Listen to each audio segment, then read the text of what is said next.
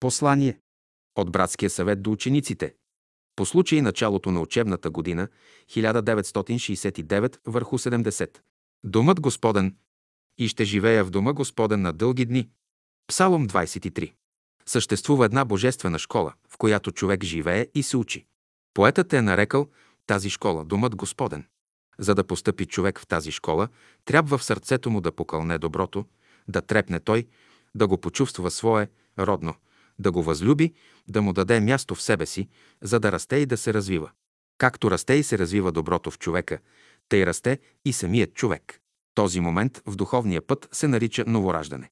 Обстановката, в която сега живее човек, това са временни условия.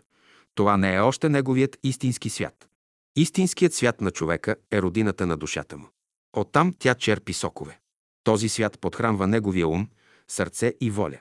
Това е големият живот, на който човек принадлежи. Това е светът, в който всъщност човек живее. Големият живот. Това е вечният живот. Човек трябва да си изработи виждане за големия живот, да го преживява, да го чувства свой живот. Тогава ще излезе от противоречията на малкия личен живот. В големия живот е всичкото богатство, глъбина и широта на разбирането, вечният простор и свобода на душата. Срещнеш добър, праведен човек, кажи си, това е мой живот, срещнеш грешника, окаления човек, кажи си, това е мой живот, срещнеш невежия, кажи си, това е мой живот. Срещнеш учения, кажи си, това е мой живот, слушаш велик музикант, кажи си, това е мой живот. Срещнеш поет, художник, кажи си, това е мой живот. Радвайте се на плодовете на дървото на живота, където и да зреят те. Радвайте се, че и вие принадлежите на това същото дърво на живота. Всяка проява на живота, всяко растение, животно или човек е среща с големия живот. Радвайте се на тях, това е ваш живот. В годините, когато живеехме с учителя и слушахме неговото слово, виждахме го всеки ден и разговаряхме с него. Тогава бяхме като невръстни деца при майка си. Тя се грижеше за нас. Когато учителя ни напусна, ние вече бяхме отраснали. Ние го познавахме в неговата светлина и сила, в неговата доброта и милост. В този смисъл, ние и сега живеем с нашия обичен учител, както в онези, първите години. И сега седим при нозете му и се учим. Даже бих казал, сега ние сме по-близо до него и го познаваме по-реално, отколкото тогава. Господ на светлината, на всичката пълнота и благост. Ученикът познава учителя си, както детето майка си. Той познава неговата мисъл. Той различава и знае какво може да каже учителят и какво не може да каже. Ученикът познава онази неповторима божествена искра, която грее в учителя. В това отношение ученикът има съвършено различаване. Пътят на ученика е път на знание, опит и приложение. Невидимият разумният свят е щедър и преизобилен. Той дарува човека с неизброими блага, външни и вътрешни. Работата е там, че човек не може да ги използва напълно, не може да ги опази. Има обаче един закон, по който човек може да ги опази. Този закон е благодарността. Като благодари, човек се отваря и приема Божиите блага. Това е неговият отговор, с който показва, че оценява тези блага. Благодарността огражда човека и го предпазва да не бъде обран. В 91 псалом този закон е изразен така. Понеже положи в мене любовта си, за това ще го избавя, ще го туря в безопасност, защото позна името ми, понеже позна името ми. Това е благодарността. Човек беше в рая с Бога и Бог го учеше, но напусна рая поради недоволството и непослушанието. С недоволството си човек привлича лоши течения, които го демагнетизират и обесилват. Отрицателните мисли обесилват човека. Това обесилване е от ниши същества. Те ограбват човека. Дръжте отрицателната мисъл вън от себе си. В молитвата е казано «Вдъхвай в нас с присъствието си чистите си мисли». Бог присъства в човека с добрите мисли, чувства и постъпки. Съществуват закони на живота. Те са важни. Ученикът ги изучава, познава и пази. В Евангелието е казано Ако някой иска да ти вземе връхната дреха, дай му и ризата си.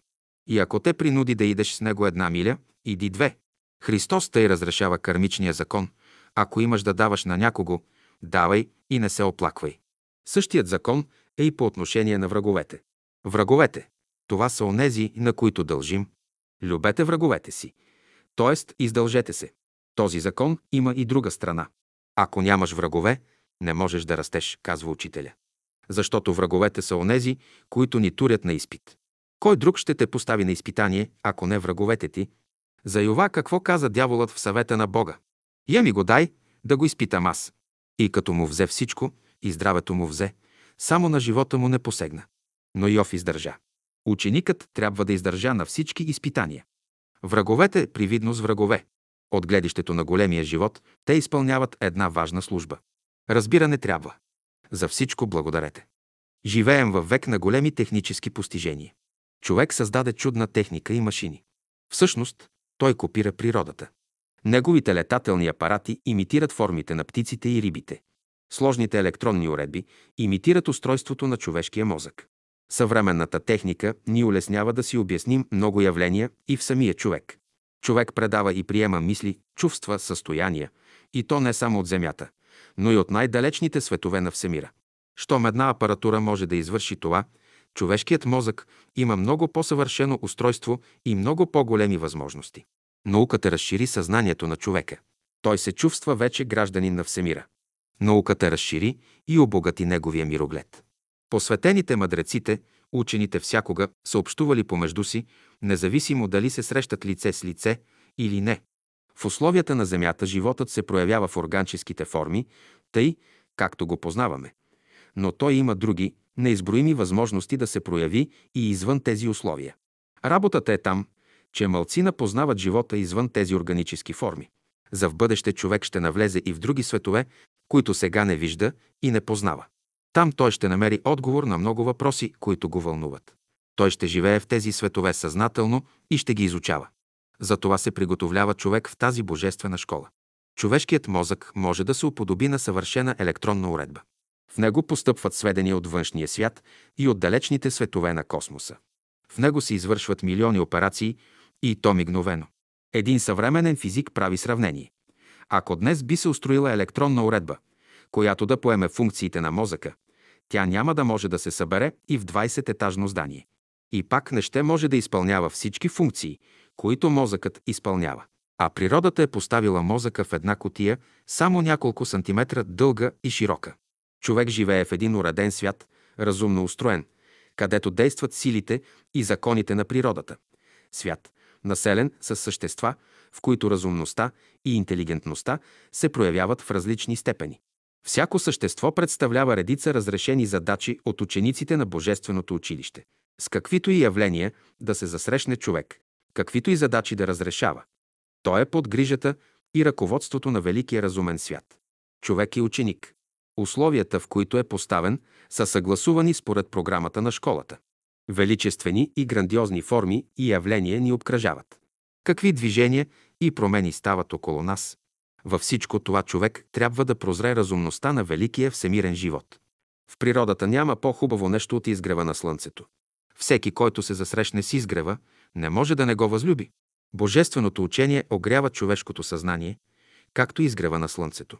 За тази епоха учителя донесе божественото учение, което е пътят на човечеството в бъдеще. Всеки, който се запознае с новия живот, с новите идеи, с новата мисъл, ще го възлюби тъй, както всеки, който се срещне с изгрева на слънцето. Време е вече човек да се срещне с мисълта на учителя. Дошло е време човек да прозре за явленията и формите на природата, единния божествен живот, на който и той принадлежи. Виждането не е само физическо явление. То е въпрос на съзнанието. Човек вижда не само с очите си, но и с ума, и със сърцето си, и с душата си. Следователно, възможностите за неговото виждане са неограничени. На учениците от Божествената школа по цялата земя пожелаваме през тази година Божият дух. Учителят да ги води и крепи в пътя на живота. София, септември 1969 година.